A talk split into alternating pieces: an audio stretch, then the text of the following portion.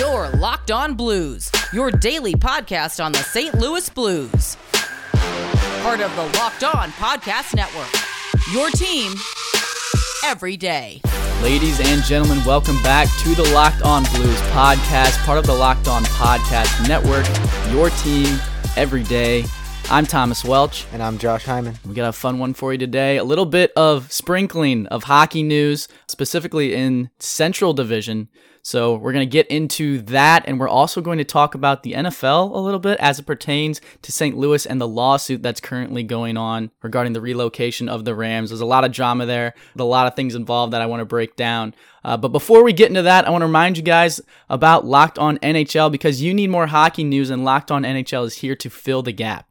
It's our daily podcast on everything happening in the leagues. Subscribe and listen each day for a quick look at the biggest stories and game recaps. Subscribe to Locked On NHL today, wherever you get podcasts Apple Podcasts, Spotify, YouTube, whatever it might be. We got it all covered for you guys. So you got to check them out. It was reported today, four hours ago actually, that the Minnesota Wild are buying out the final four years of the contracts of Zach Parise and Ryan Suter. Chicago Blackhawks traded Duncan Keith for Caleb Jones. There's a lot of movement going on in the Central. There's a lot expected for the St. Louis Blues. How do we think the outlook of this division is going to look come next season? First of all, this is kind of nice because it sort of takes the heat off of the St. Louis Blues for the the rough few few days, weeks, months slash years that they've had following the Cup win. But um, no, realistically, I think it's a nice reminder that while the the Blues' latest struggles are, you know, obviously extremely painful and frustrating, and you wish more than anything like that we were the Tampa Bay Lightning and could just cheat the salary cap. And no, but jokes aside, you wish more than anything that we could be a franchise that was just had everything going perfectly for them, and you know, our, our stars weren't requesting trades, and our captain didn't leave last season, but you look at the the Minnesota Wild and they have two guys that they signed to 14 year deals now 10 years ago um, both being bought out on the same day sort of coming full circle and then you know going to have a cap hit of like 2 million next year 6 million the year after that and then 7 million the year after that in just dead cap. And then you got I mean I guess the uh the Chicago Blackhawks aren't necessarily the losers of this situation but no, definitely not. But then again, you know, the Chicago Blackhawks having a complete change in identity, getting rid of Duncan Keith, um, only how now having two players remaining from their 2016 Cup run, which is incredible. Um, and you know, obviously being Toews and Kane, but a lot of changes happening in the Central, and although the Blues are are sort of next in line for big changes, it, it's nice to know that you know they're not the only team that's that's making some mistakes, aka Edmonton Oilers and Minnesota Wild. So strange to me that Duncan Keith told the team that he wanted to be traded to be closer to his son, right? And then the reports come out, and Edmonton at the end of all the trade uh, speculation, and after the trade is done, comes out and was like, well uh, you're not really to fleece anybody in this league. And we were kind of stuck in a corner. We didn't have the leverage. And I was, I don't know how you could have had more leverage if he was specifically wanting to be traded to a location near you. But I, I don't know. I It's strange to kind of see everything that goes on with Edmonton uh, after the Taylor Hall trade and now this. It just seems like they're consistently on the wrong side of trade. So hopefully things get turned around over there, especially for Connor McDavid, because the poster boy of the entire NHL. You're going to want to surround him with with some studs and at some point, but I think you're right. I think it is going to be it's going to be interesting to see how the division shapes out next year, uh, especially with Arizona entering the fold, a team that we saw way too much of uh, last season. It was like those seven games in a row was not fun. I think this Blues team has a chance to make some noise depending on what they do this offseason. Uh, like we said on the last episode, they're gonna. There's a potential for them to have a lot of cap space. There's potential for them to make a ton of moves. So uh, they could go the wrong direction. They could go in the right direction. Uh, but it, it's it feels like the dominoes are gonna start falling soon, especially the closer we get to the expansion draft. Uh, so we'll see what happens. We do also have a roster freeze, I believe, happening in ten or so days. Um, Thanks to Andrew Dooling for pointing that out. He's been he's been in charge of Tarasenko Watch Yeah, on on Twitter for us. I So love that guy. love him. He's he's been keeping keeping me in the loop. Um, every time I get a tweet notification, I'm I'm half grateful, but also half terrified that, that this this edition of Tarasenko Watch is going to be the trade. But yeah, roster freeze on July 17th at five Eastern, so that's in four days. Um, so could see a little bit of pressure on the Blues to make some moves before then. I'm not sure if there's that might be the last chance to trade Tarasenko before the expansion draft.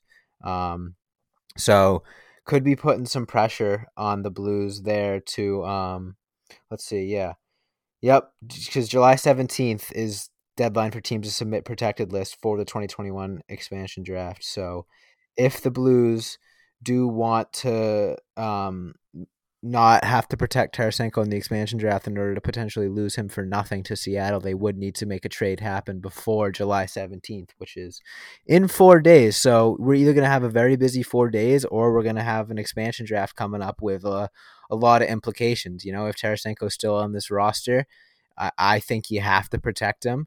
Um, unless you have a deal worked out with Seattle that's like you know we you take him and we and we get this in return. Um, you got a guy that's demanded a trade like Tarasenko, and you could get a decent enough return for him. I don't think you can excuse, you know, just letting him get picked for free in the expansion draft, even though it would help being able to protect other guys. I think I would be very surprised to see him unprotected if he's still on this roster come expansion time. And something I feel like some Blues fans might have forgotten about in all the hubbub of Vladimir Tarasenko and Gabriel Landeskog and Matthew Tkachuk and Johnny Gaudreau is uh, there's still a probability and probably an implication that Vince Dunn is going to be moved before the expansion draft because you're not going to protect, in my opinion, you're not going to protect Justin Faulk, Colton Parayko, and Torey Krug. You're not going to swap out Vince Dunn for any of those guys, so you don't want to lose him for nothing either. Uh, that's a 24 year old, has a Stanley Cup to his name, analytical darling. Obviously, being in trade talks for as long as he had, there are a lot of suitors that could potentially be interested. But like you said, uh, the Blues are running out of time to make that move, and you don't want to lose him for nothing. So uh, there's potential for him to be moved before the expansion draft. There's potential for Vladdy to be moved before the expansion draft. A lot of moving parts. Uh, so if you've got a bunch of moving parts that shouldn't be moving, uh, you got to check out rockauto.com because with the ever increasing number of makes and models, it's now impossible for your local chain auto parts store to stock all the parts that you need. Why endure often pointless or seemingly intimidating questioning and wait while the person behind the counter orders the parts on their computer, choosing the only brand their warehouse happens to carry? You have computers with access to rockauto.com at home and in your pocket. You can save time and money when using Rock Auto. You don't have to spend 30%, 50%, even 100% more for the same parts from a chain store or a car dealership. And Rock Auto is a family business. They've been serving do it yourselfers for over 20 years. Their prices are reliably low. So go to rockauto.com right now. See all the parts available for your car or truck, right locked on in their How Did You Hear About Us box so they know that we sent you. Amazing selection, reliably low prices, all the parts your car will ever need. rockauto.com. When we come back, we're going to talk a little bit more hockey, a little bit football. What? St. Louis lawsuit between the NFL and the lawyers from St. Louis regarding the relocation of the St. Louis Rams. You don't want to miss it, so don't go anywhere.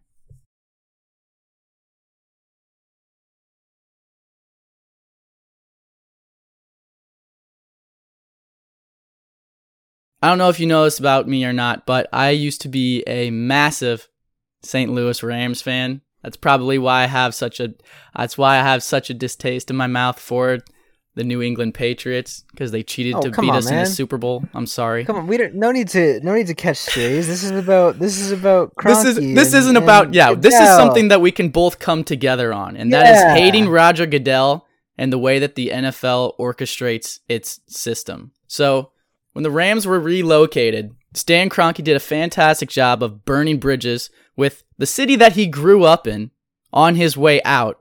The Rams obviously went to LA, bought a fancy new stadium, all these things. Every NFL owner on the block, besides like two, I think, voted in approval for their move, plus the Chargers, plus the Raiders, I believe, at the time. Now, all the skeletons in their closet are coming out regarding that relocation process because the city of St. Louis sued the NFL. And most of the time, when teams that relocate in their city sue the NFL, they just kind of like brush it off and they're like, oh, well, they're just mad that their team's gone. Like, court system don't really like look into it. And they, nine times out of 10, they rule in favor of the NFL. This case, that has consistently not happened. Every step along the way has gone in Team STL's favor.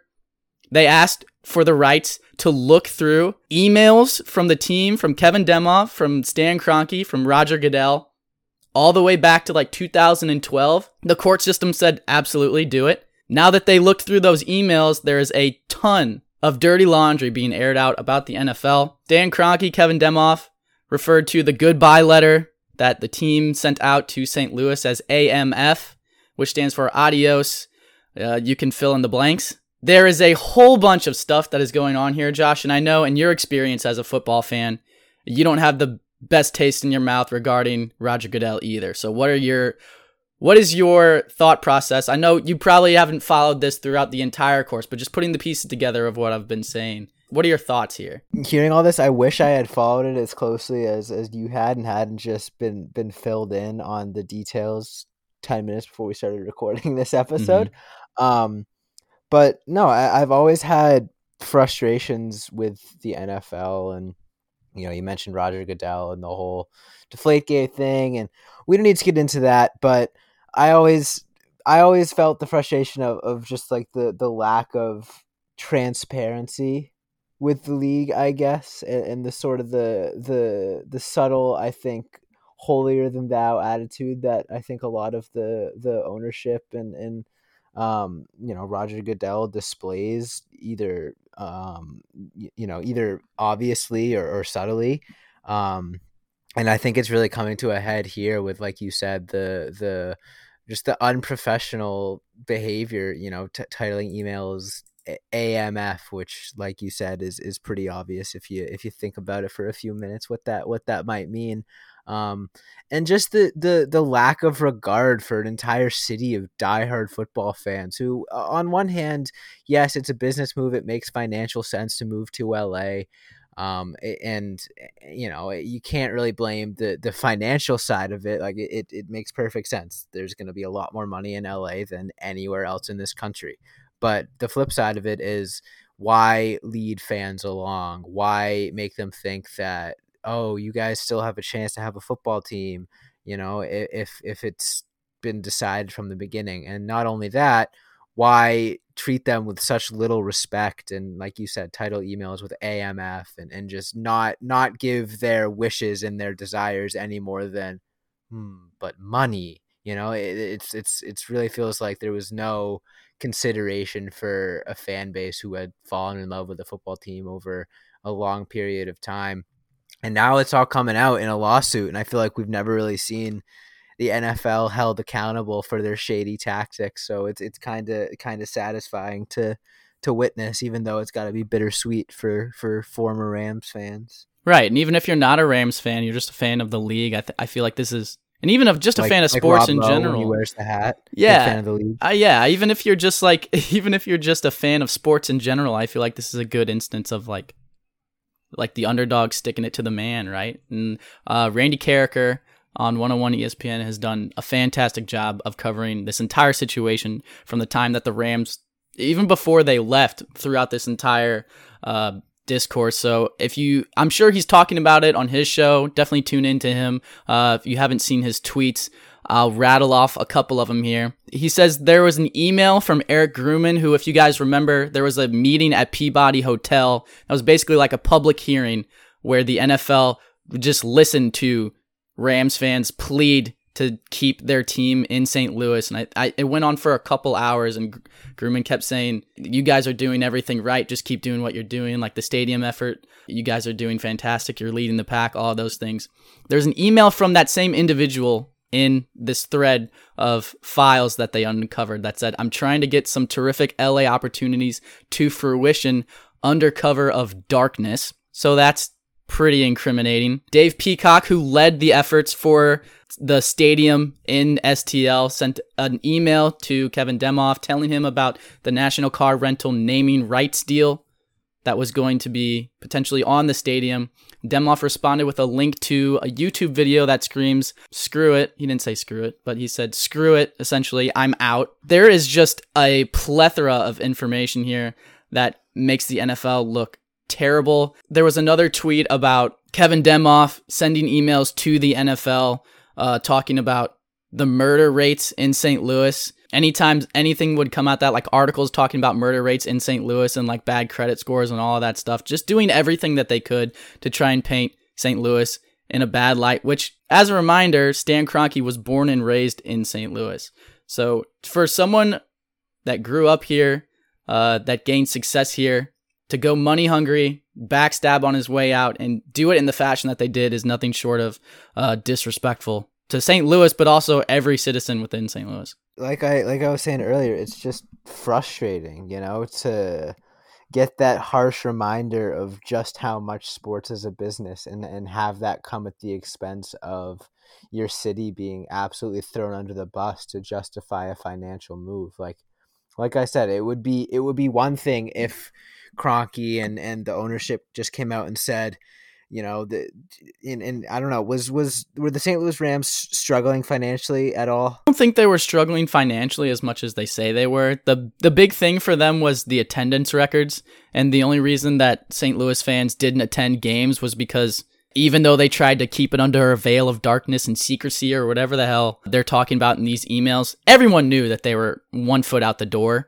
And so you're not going to support a product that is not only halfway out of the city, but does absolutely nothing to try and improve the product that's on the field because consistently that just never happened. Stan Kroenke was never at games, and when he was at games, he had an entourage surrounding him, and he only left his suite for bathrooms. He never talked to fans. He was never at training camp. He was never at practice. So if that's the product you're giving to the city, there's no reason to support you anyways. And I think that all of these tweets coming out and everything, all the emails coming out now, is a direct correlation to the type of people that Stan Kroenke and Kevin Demoff are. Like I was saying, it's one thing if Kroenke and the owners or the ownership group and and the league just came out and said, "Look, we're pursuing a move to LA because of financial reasons. You guys have been great, but at, at the current at the current state, you know, we we don't really want to build a new stadium. It makes more sense to move to LA." And that would have been painful, but at least it would have been honest and upfront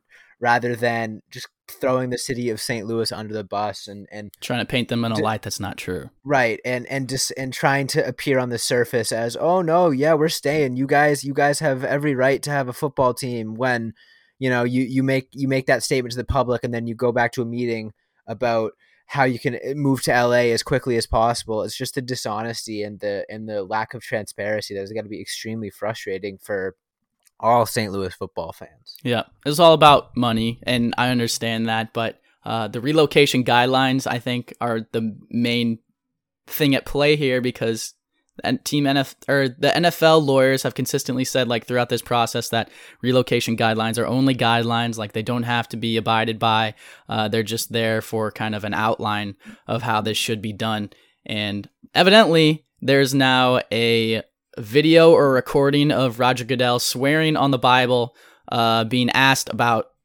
the relocation guidelines and saying that they're mandatory. So um, kind of backed himself in a corner there. But like I said, at the end of the day, this entire thing is about money. So if you're about money and you're about making money like Stan Kroenke and Kevin Demoff are, maybe not in the same way, uh, but you want to make some money of your own, you got to check out Bet Online because it's the fastest and easiest way to bet on all your sports action. Baseball season is in full swing and you can track all of that action at Bet Online. You can get all the latest news, odds, info for all your sporting needs, including the MLB, NBA, NHL, and all your UFC or MMA action. So before the next pitch, head over to Bet Online on your laptop or mobile device and check out all of the great sporting news, sign up bonuses, and contest information.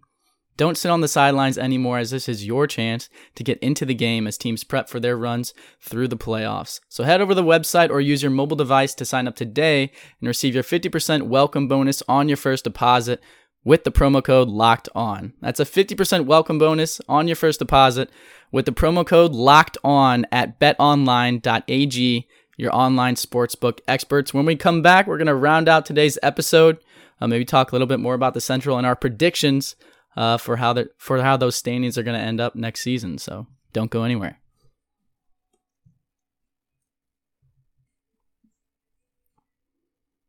Obviously, the Central has Colorado, the Blues in there, Minnesota, uh, Winnipeg, a couple guys that you expect to be good. In your opinion, what do your standings look like for next season? Obviously, Minnesota did really well, but they're buying out two guys now. Kirill Kaprizov might not be back, so it's kind of up in the air. Blues are kind of up in the air as well, which way they could go.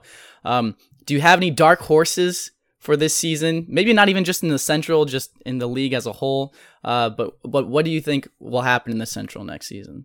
Oh man, that's a tough question. I first of all, who who's in the Central? no. yeah, no kidding. Um, it's been a long no, time. It, it has been a long time. Um, so uh, obviously, I, I Colorado's going to finish up top, most more than likely.